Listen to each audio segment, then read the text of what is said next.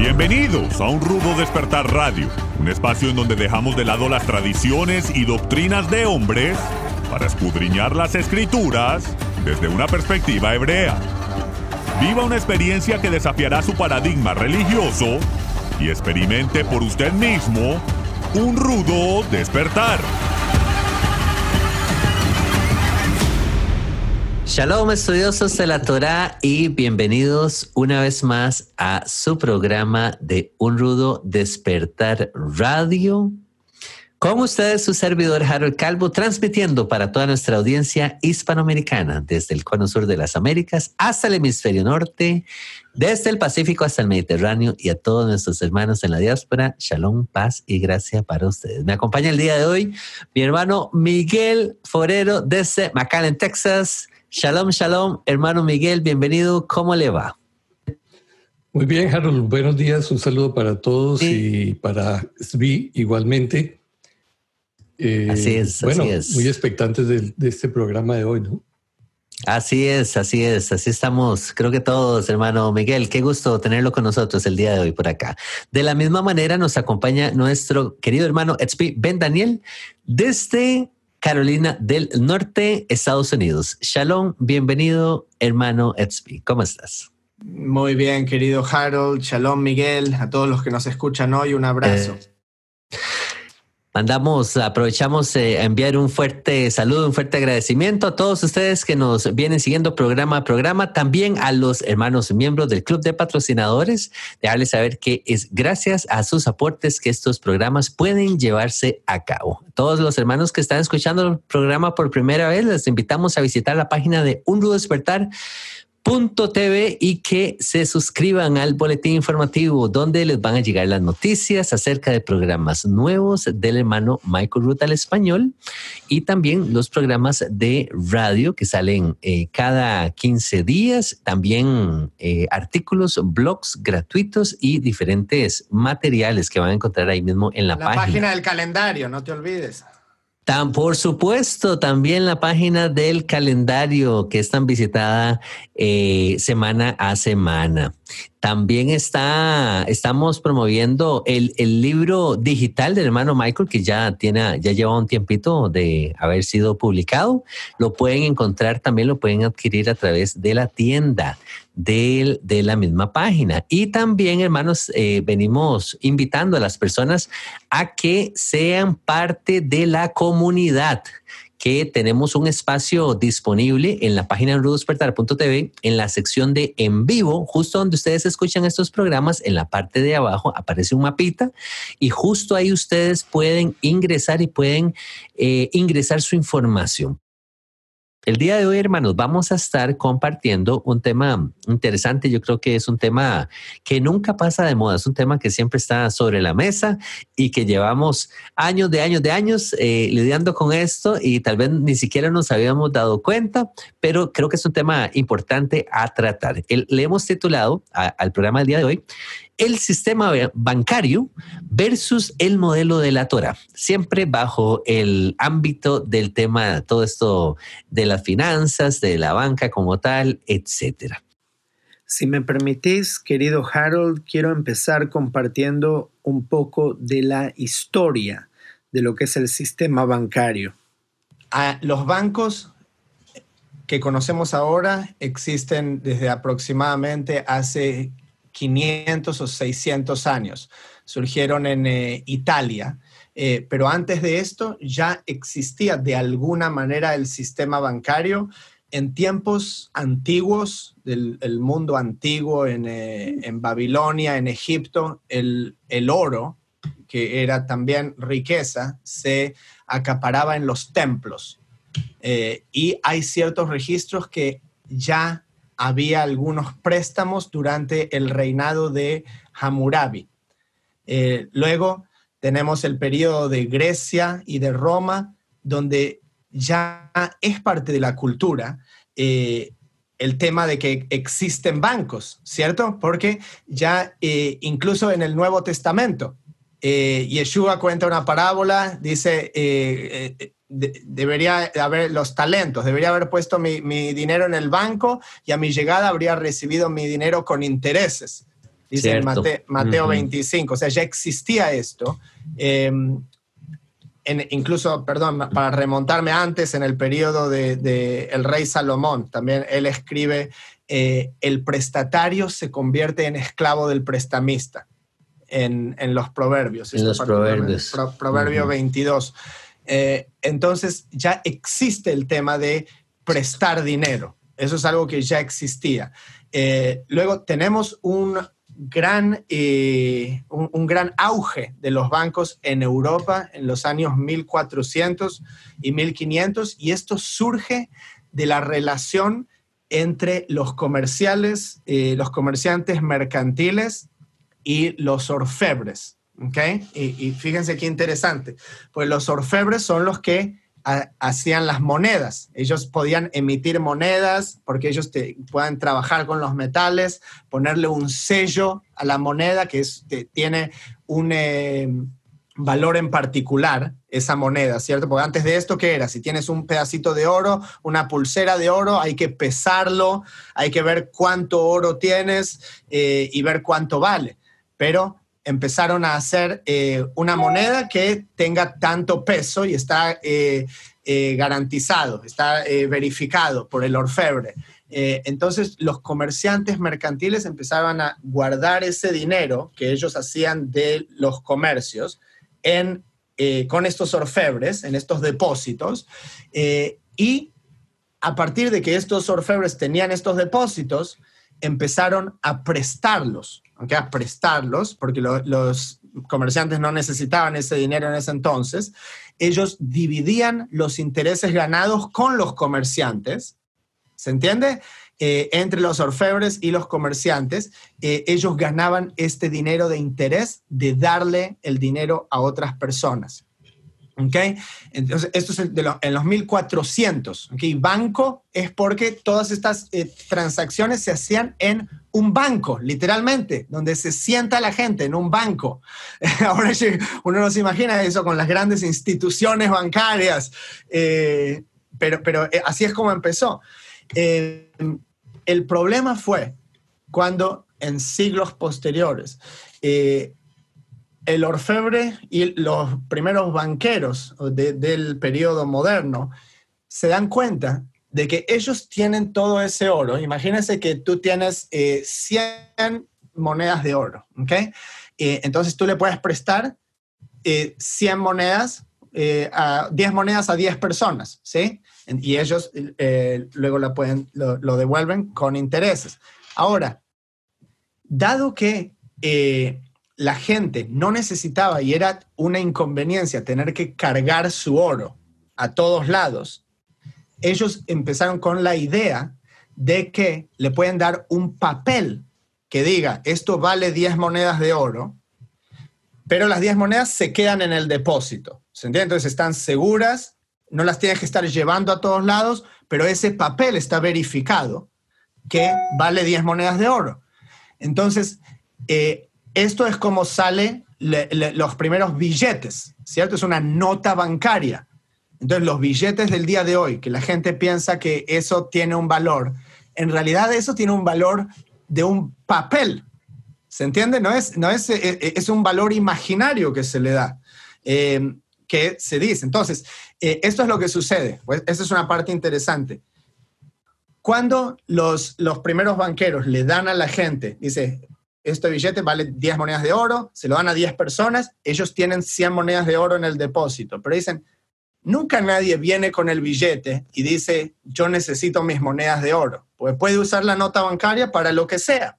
Entonces, ¿qué le impide al banco emitir 20 eh, en lugar de 10 de esos billetes y tal vez jugar con esa apuesta de que toda la gente no va a venir al mismo tiempo a pedir el oro, ¿cierto? Porque son eh, insolventes. Eso es lo que sucedió en, cada crisis de país, cuando va la gente al banco en, una crisis económica y los bancos le dicen, no, no tenemos su dinero.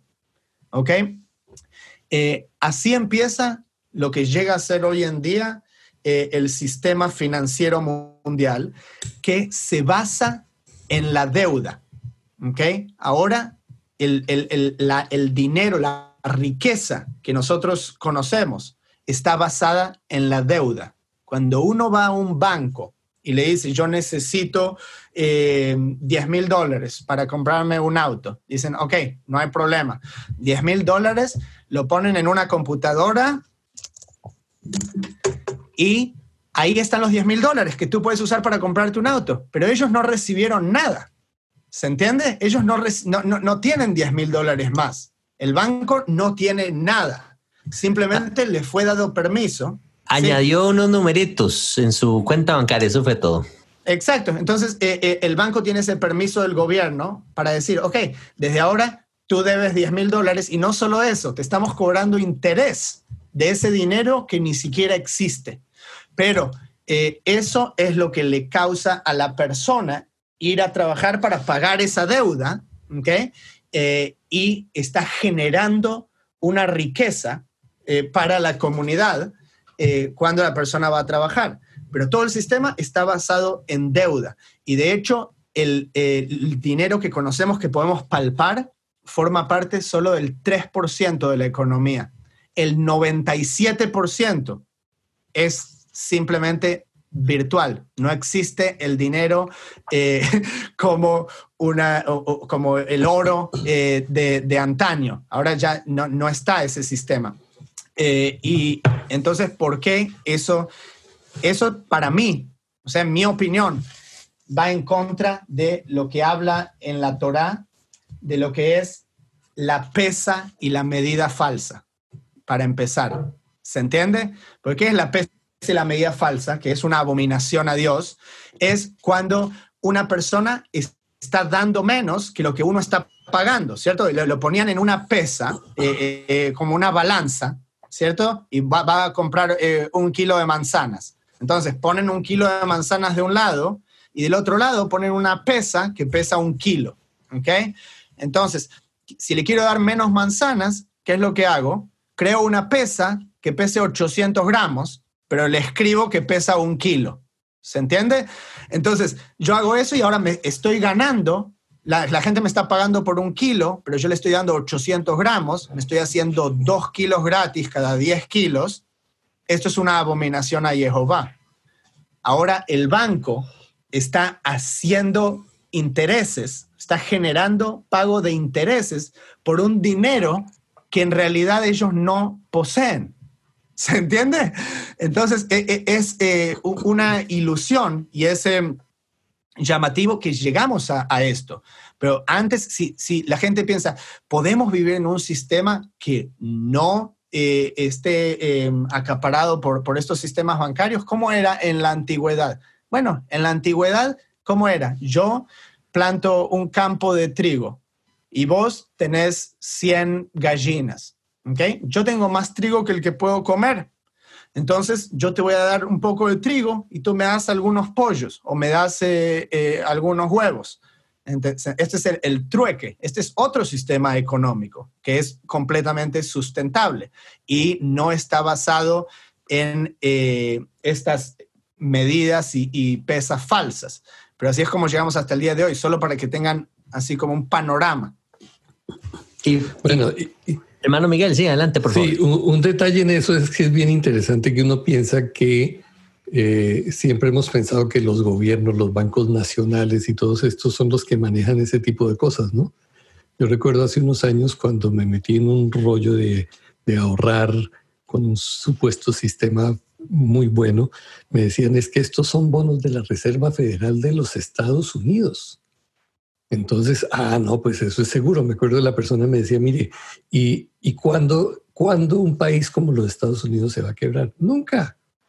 Entonces, esto es de, de, la reserva del gobierno. Resulta que esas entidades bancarias no son de los gobiernos. Son entidades privadas. Aún esa reserva federal que se conoce aquí, que muchas partes han oído ya, eh, no, no pertenece al gobierno. El, federal es simplemente un nombre comercial, así como cualquiera otro, pero no pertenece al gobierno. Eso significa que entonces el poder, perdón, que el poder financiero eh, está en manos de, individuos de organizaciones privadas, más no de los gobiernos. ¿Sí? ¿Decías, Desvi? Sí, no digo, en realidad algunos eh, bancos nacionales, pues luego surgen los bancos nacionales y surgen los bancos centrales, en el siglo XX. Eh, ¿okay? Antes no existía eso. Eh, entonces, ¿cuál es el, propósito de un banco central?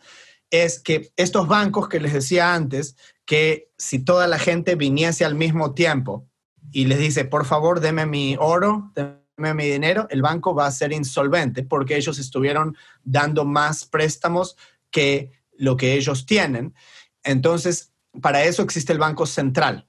Entonces, el Banco Central eh, le, fue dado este, este papel que los bancos independientes pueden recaer sobre ese banco central eh, y el mismo gobierno le pide al banco central que emite el dinero. Algunos bancos centrales eh, fueron eh, hechos del Estado. hay varios países que tienen bancos estatales, que son los bancos centrales, no en el caso de Estados Unidos. Y el tema es también que incluso los bancos nacionales que son eh, del Estado todavía son esclavos del Fondo Monetario Internacional que pertenece a Estados Unidos, eh, que fue creado en el siglo XX y eh, tiene la mayoría en el sector privado. una de las... Sí, sí, adelante. Sí, es importante eso. Está la sede aquí, pero, pero no está en manos del gobierno de los Estados Unidos. Entonces, esta gente lo que ha aprendido es hacer, eh, a utilizar nombres que a todo el mundo nos parece que son, que nos dan cierta confianza, pero realmente eh, el poder financiero está en las manos de unos cuantos individuos o de unas familias, eso ya lo sabemos. Y aún los bancos están, los bancos centrales son esclavos de ellos, que es lo que ha pasado en, estos, en estas épocas, en los últimos años, que ellos han ido ganando el control de los países, precisamente porque los gobiernos entran, los presidentes entran, hacen unos créditos monstruosos para poder desarrollar sus economías a cambio de, a cambio de entregar los bienes del país, a cambio de entregar la riqueza del país, y quedan esclavos de quienes? Aún el mismo Banco Nacional, de los bancos privados que son los que manejan todo. Entonces, la tristeza de todo esto es que eh, todo el sistema está eh, chupándonos la sangre a todo el mundo para beneficio de unas cuantas familias realmente. Ese es el problema, ¿no? Así es, así es. Hermanos, permanezcan con nosotros. Vamos a hacer una breve pausa comercial. Ya, ya continuamos con este tema acerca del sistema bancario versus el modelo de la Torah. Shalom seguidores de la Torah, les traemos muy buenas noticias. Ya está disponible la versión digital del tan esperado libro de los Evangelios cronológicos del hermano Michael Root. Después de haber dedicado 38 años de investigación, finalmente Michael Root presenta los Evangelios cronológicos, uno de los logros más importantes de su vida. Ese libro se ha convertido en una obra de suma relevancia para todos aquellos que han tomado la importante decisión de comenzar a estudiar la vida y el ministerio del Mesías desde su propio contexto cultural y religioso. Obtenga esta magnífica obra en formato de libro electrónico. Visite la página unrudodespertar.tv y adquiéralo hoy mismo.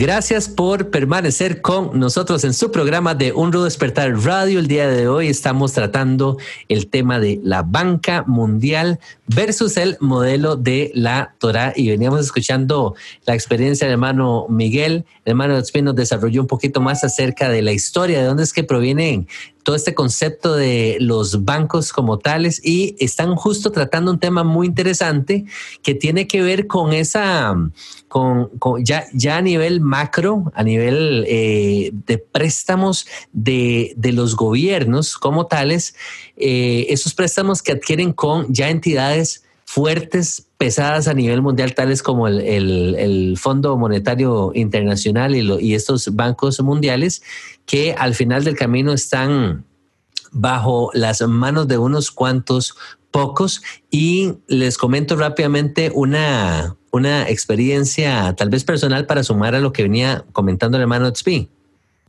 Además de que el banco presta montos, eh, dineros que tal vez ellos ni siquiera ellos pueden respaldar, porque por ahí ya había escuchado yo que el tema de las reservas de, oro de Estados Unidos ya no se equiparaba con el dinero que corría en las calles, ¿verdad? Porque se imprimieron más papeles eh, del oro que realmente existe. Entonces, eh, en un tiempo de una crisis, si, todas las personas llegaran al banco a pedir su, su pedacito de oro, por así decirlo, el banco no dará abasto, ¿verdad? van a quedar este, debiendo más bien porque prestaron más dinero del que realmente pueden respaldar con, con el oro, ¿verdad? Entonces, les comento los... Ah, bueno, y además de eso, no solo eso, hermano Tzvi y hermano Miguel, que los intereses que, que los bancos cobran no son intereses eh, eh, este, intereses así bajitos, ¿verdad? Sino que estamos hablando de aquí en Costa Rica, los intereses llegan al 40 hasta el 50% en cuando se trata de, de tarjetas de crédito. Entonces,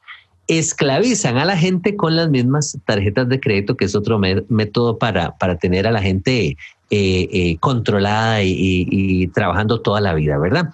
Entonces, ya, por ejemplo, pasado esta, este evento que, mm, eh, ocurrió a nivel mundial, cuando los gobiernos hacen una mala administración de los bienes, de los fondos, y entonces, este, que fue el caso de Costa Rica, no, no es la primera vez que ocurre aquí, el gobierno, economistas creen que, que, no ha sido los, las mejores decisiones las que el gobierno actual ha tomado resulta ser que el país está quebrado. Y cuando el país está quebrado surge otro negocio muy interesante para el gobierno porque el gobierno entonces le dice al país, bueno, estamos quebrados y necesitamos acudir a estos fondos internacionales que estamos hablando de miles de millones de dólares para poder levantar aquí la economía eh, dentro del país y poder pagar los, lo que son los em, salarios de los empleados públicos, poder cubrir deuda, porque tras de eso el país también ya venía endeudado de años atrás, ¿verdad?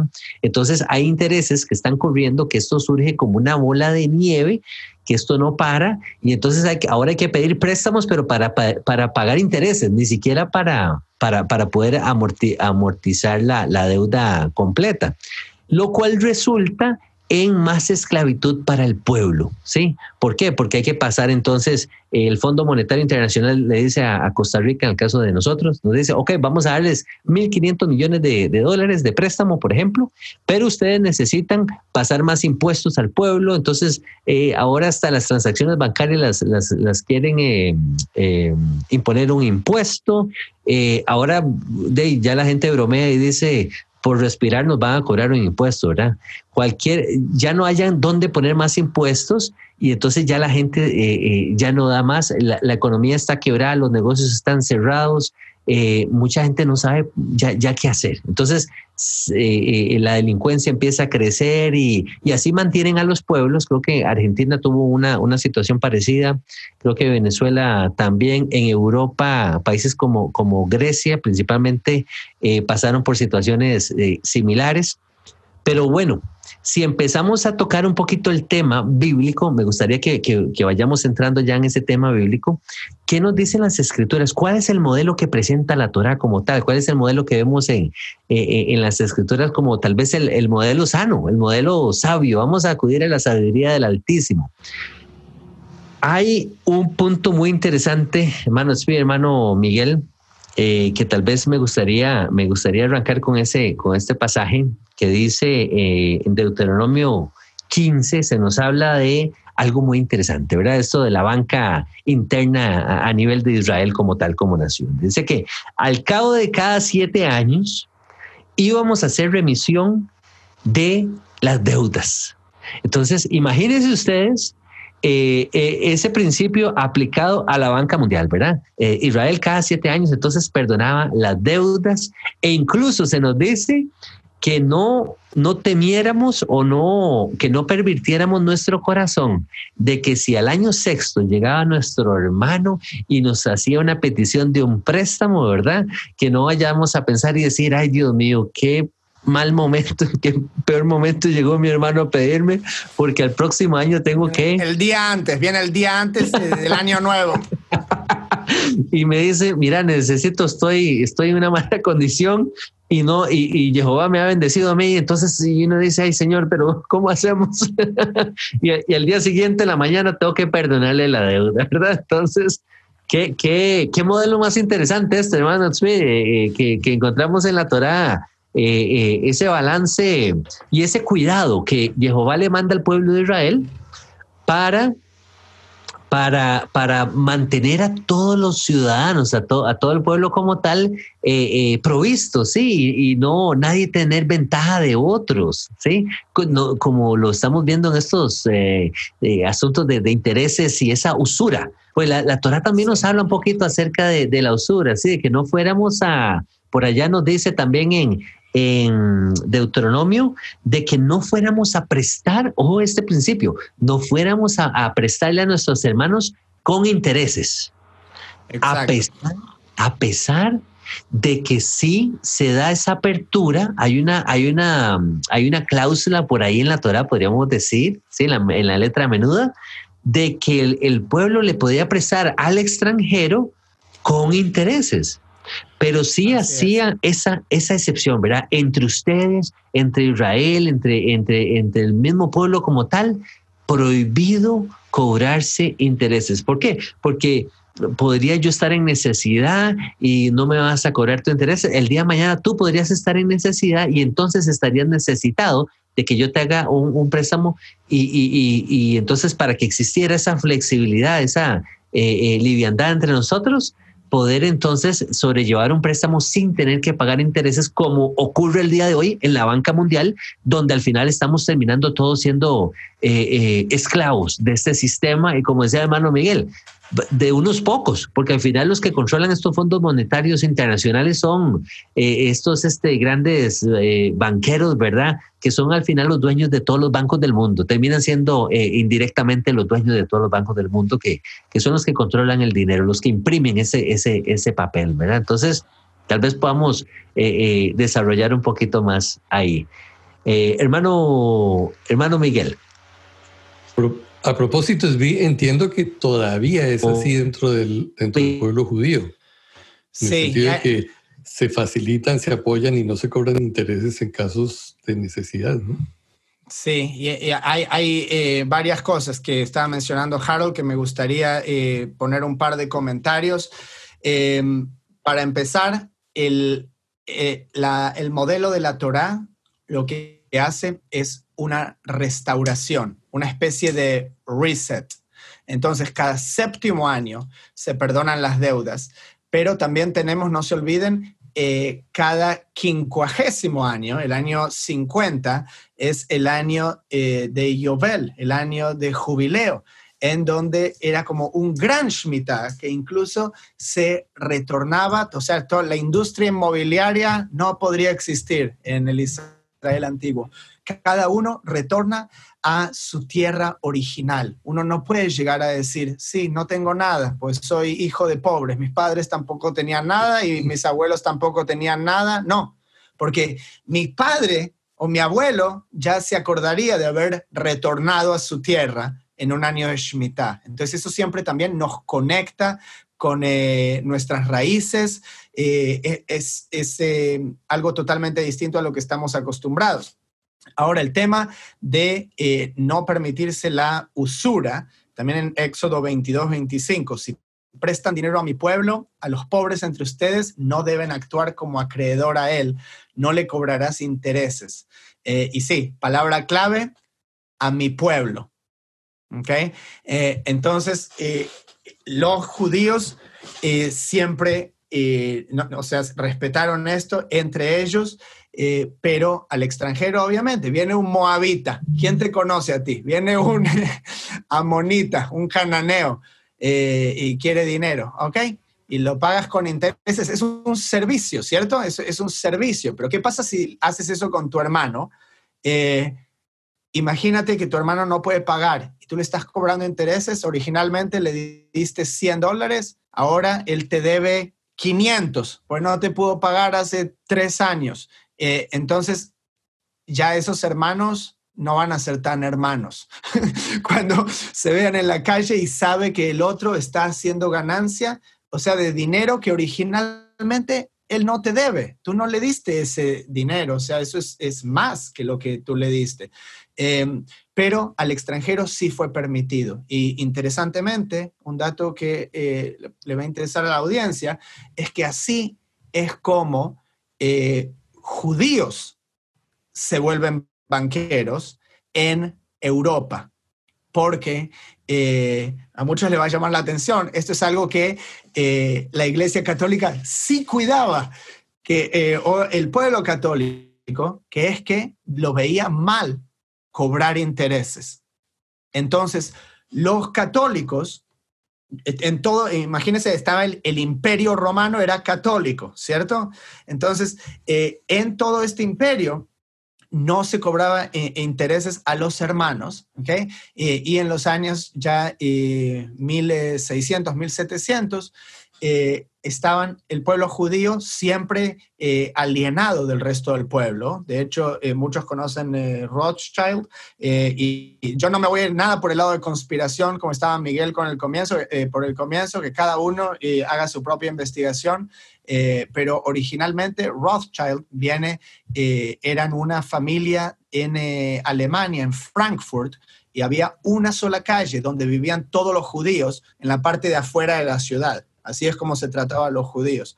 Em, y la casa del escudo rojo, eso es lo que significa Rothschild, era una familia judía que empezó a dar préstamos. ¿Cuál era el beneficio del el judío en Europa? Era que el judío siempre se llevó bien o mejor con los musulmanes, que eran archienemigos de eh, los católicos, porque el imperio romano estaba en, guerra con el imperio em, cuando creció el Islam, que el Islam conquistó toda la zona del Mediterráneo, eh, pero los judíos siempre se llevaron bien, o sea, era como una parte de entre los musulmanes y los eh, cristianos. Eh, entonces los judíos, o ciertos judíos, empezaron a prestar eh, con intereses y empezaron a, crecer desde ahí. Y luego, obviamente, es un nivel desmedido que, se puede dar eh, de crecimiento cobrando intereses, pero luego eh, es que cuando creces a determinada, determinado tamaño, puedes empezar a prestarle dinero incluso a mandatarios de países. Para, para eh, un mandatario quiere financiar una guerra, quiere comprar armamento, ¿ok? Le va a pedir a uno que tiene mucho dinero. y, y, de hecho, en, hay casos en donde ciertos banqueros fueron eh, tomados dentro de la nobleza. ¿okay? Los Rothschild se convierten en varones, recuerden, eh, esto ya en eh, Inglaterra, pero, pero, o sea, siempre fueron judíos, fueron perseguidos por Hitler. hay Rothschild que lo perdieron todo durante el holocausto. Los nazis tomaron obras de arte, tenían una colección, tomaron como 5.000 obras de arte, propiedades inmobiliarias, estatizaron eh, eh, muchos de los bancos, eh, pero es como que em, sobrevivieron eso. Y también la, historia de la familia Rothschild, esto es, una nota al margen, ¿okay? dentro del sistema bancario, pues muchos saben que es un nombre que aparece mucho. esta familia en los años 1700 tuvo cinco hijos. y los, estos hermanos fueron a distintos países y replicaron el sistema que habían eh, comenzado, que su papá había comenzado en Alemania. ¿okay? Entonces, esto les dio una, diversificación que pudieron eh, sobrevivir incluso al eh, nazismo y em, ellos recibieron un título de nobleza en Inglaterra. Y así es como luego se conecta con el nuevo mundo. Eh, con, lo que es Estados Unidos y lo que es hoy en día el, Fondo Monetario, el Banco eh, Fondo Monetario Internacional. Eh, pero, pero sí, muchos perdieron mucho y, obviamente, o sea, desde la perspectiva de cobrar intereses al extranjero, esa no sería una transgresión de la Torah específicamente. Entonces, eso va de acuerdo a cada uno. Yo personalmente no me siento bien haciendo eso. aunque sea un extranjero, que no sea alguien creyente, si yo le presto dinero, yo quiero que me devuelva esa cantidad de dinero. Y si no, no se lo presto, si, si no puedo. O sea, eso es como me siento yo. Siento mi, mi conciencia es como me va así. Eh, y mi conciencia en algún momento me fue en contra de incluso participar del sistema bancario y no tener eh, nada que ver con ellos, eh, pero em, luego me vendí.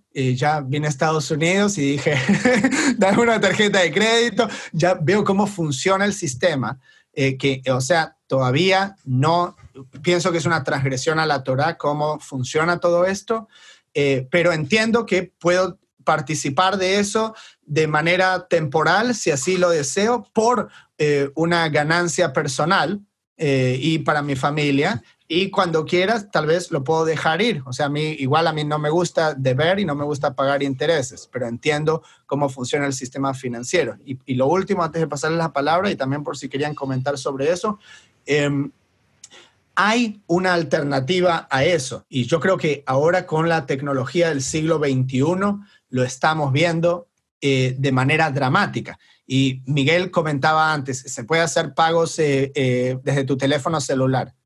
Esto en realidad es algo fuera del sistema bancario. ¿Se entiende?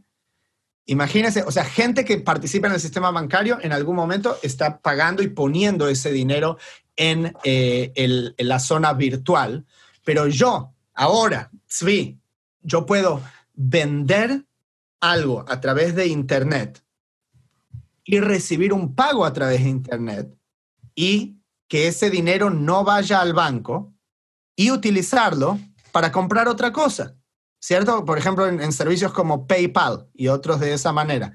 Tú puedes tener el dinero no en una cuenta bancaria, tú lo tienes en Internet, ¿se entiende? Pero todos estamos de acuerdo que esos son dólares que pagan por bienes o servicios. Y una compañía luego recibe pagos de esa manera. El banco estuvo totalmente por afuera de esta transacción, ¿se entiende? Eh, y incluso eh, eh, hay ahora iniciativas de hasta no utilizar dólares en absoluto, como es el, el nacimiento de la, lo que se llama cryptocurrency. No, no me sale ahora Bitcoin, exacto, Bitcoin y muchísimas, hay, hay decenas o centenas de compañías así como Bitcoin, que es directamente otra moneda, que es una moneda virtual. Eh, y hay gente que acepta este tipo de pagos. Esto va completamente por afuera del sistema bancario como lo conocemos. Entonces, tal vez ya como para, para yo ir concluyendo, eh, digo, ¿existe una alternativa al sistema bancario? Yo creo que sí. Existe el trueque. Yo vivo en una zona rural. Se da muchísimo que la gente comparte lo que ellos cultivan.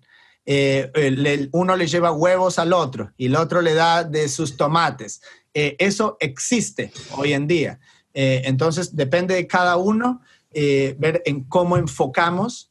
por el contraste en la perspectiva, es el que no tiene dinero para nada y está viviendo solo de las tarjetas de crédito y luego simplemente pagando el interés de manera mensual. Entonces, eso es algo no sustentable y por eso mismo y por lo que desarrollábamos sobre el programa de generar más deuda del dinero, la riqueza que realmente existe, está destinado a colapsar. Sí. Me gustaría eh, eh, ya para ir cerrando, también hacer una, eh, una motivación a reflexión y a la educación a, a, las generaciones nuevas. Porque curiosamente, no sé si ustedes han caído en cuenta de que en las escuelas, en las universidades, nunca se nos da un curso acerca de manejo financiero. Absolutamente.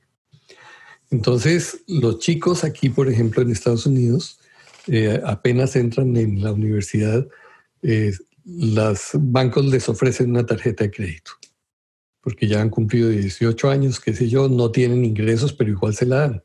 Y ellos felices con esa tarjeta.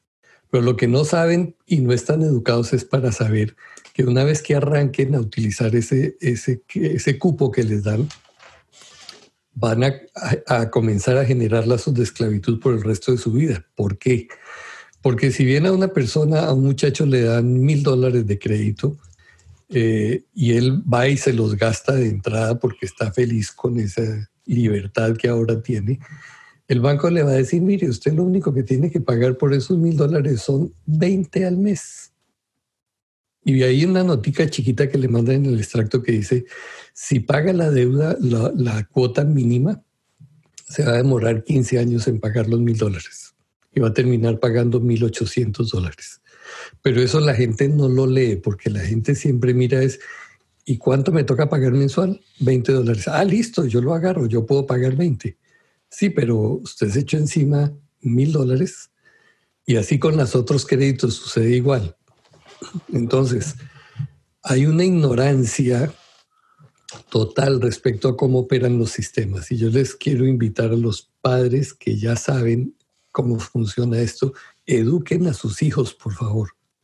Usted mismo, si no, no entiende cómo funciona el sistema, edúquese, averigüe, porque eh, no sé si allá en sus países sucede igual, pero aquí es por ley que los extractos le tienen que decir a uno, eh, usted debe 3 mil dólares, si paga en, tres años, la cuota es tanto, y si paga en 20 años, la cuota es tanto. Obviamente la gente siempre se ilusiona con que yo puedo pagar la mínima, pero usted al pagar la mínima ni siquiera está pagando intereses de lo que debe. Entonces se le acumulan intereses sobre intereses y esa deuda se le vuelve eterna. Tanto que ahí eh, se dice aquí generalmente que quien abre tarjetas de crédito se le va a gastar la vida pagándolas. Ahora, uno puede de todas maneras sacar beneficio de esto porque también hay, hay entidades que le ofrecen a uno eh, algunos puntos y, dinero de, de regreso a la tarjeta de uno si uno está pagando todas las cosas a tiempo. Entonces, en vez de que usted le pague intereses a la tarjeta, usted puede beneficiarse cada mes obteniendo lo que la tarjeta devuelve y, usted no está endeudado, simplemente está tomando la ventaja que ellos mismos ofrecen. Es como ganarle al casino. Claro, pero de a poquito, de a poquito, ¿no? Hay que de hecho, sí hay, tarjetas que le, pueden dar a uno 600 eh, dólares al año de regreso de lo que uno ha gastado, pero se ha estado pagando mensualmente todo el saldo. Siendo muy organizado, muy ordenado con las, con las finanzas. bueno, mire, es, simplemente, por favor, investiguen, investiguen. Eh, hoy en día se está desarrollando algo que se llama el blockchain y también el, el QFS. Son dos sistemas que probablemente van a reemplazar todo este, esto que tenemos. No tenemos tiempo para meternos a, a explicar todo eso, el blockchain está ligado con el Bitcoin y es lo que decía SB, que es eh, un sistema donde los bancos no intervienen y donde la gente hace negocios persona a persona eh, sin tener que pagar intereses en absoluto por transacciones o por compras. Entonces, eh, pues esta es una muy buena alternativa que va a surgir, que ha surgido y que se está desarrollando y se está popularizando poco a poco. Entonces, por favor, investigue, no se duerma y no sea víctima de, su banco, del sistema en, que, en el que usted está en este momento. Muy sabio ese consejo, hermano Miguel. Fíjese que aquí, bueno, voy a ya también para ir cerrando de parte mía. Eh, eh, eh, bueno, número uno, lo que quería decir es, bien, mejor no te pongas un banco, ¿verdad? porque si no vas a cobrar intereses, entonces no, no, no, no va a ser negocio para ti.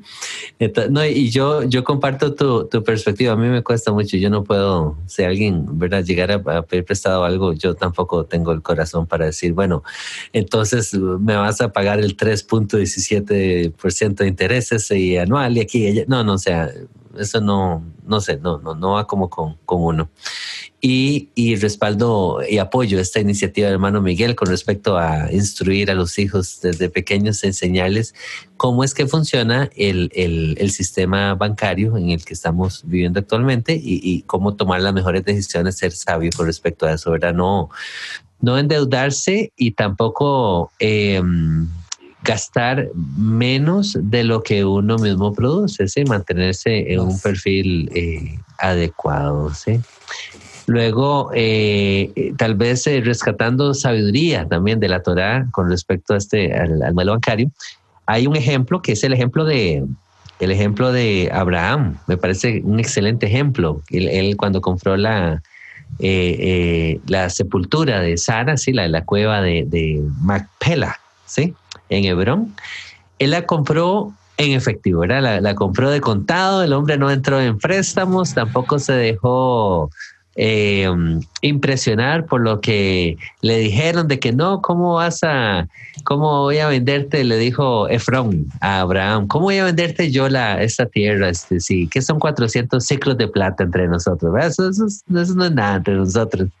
Abraham dijo, no, te la voy a pagar para que el día de mañana entonces no vayan a haber problemas entre nuestras descendencias, ¿verdad? Entonces él lo pagó de contado, no incurrió en préstamos de nada. Me parece un principio muy, muy interesante, muy sabio. Lamentablemente el día de hoy es difícil porque no es fácil tener como el dinero para llegar y comprar una propiedad. Aquí en Costa Rica ocurría esto que nos mencionaba el hermano Miguel.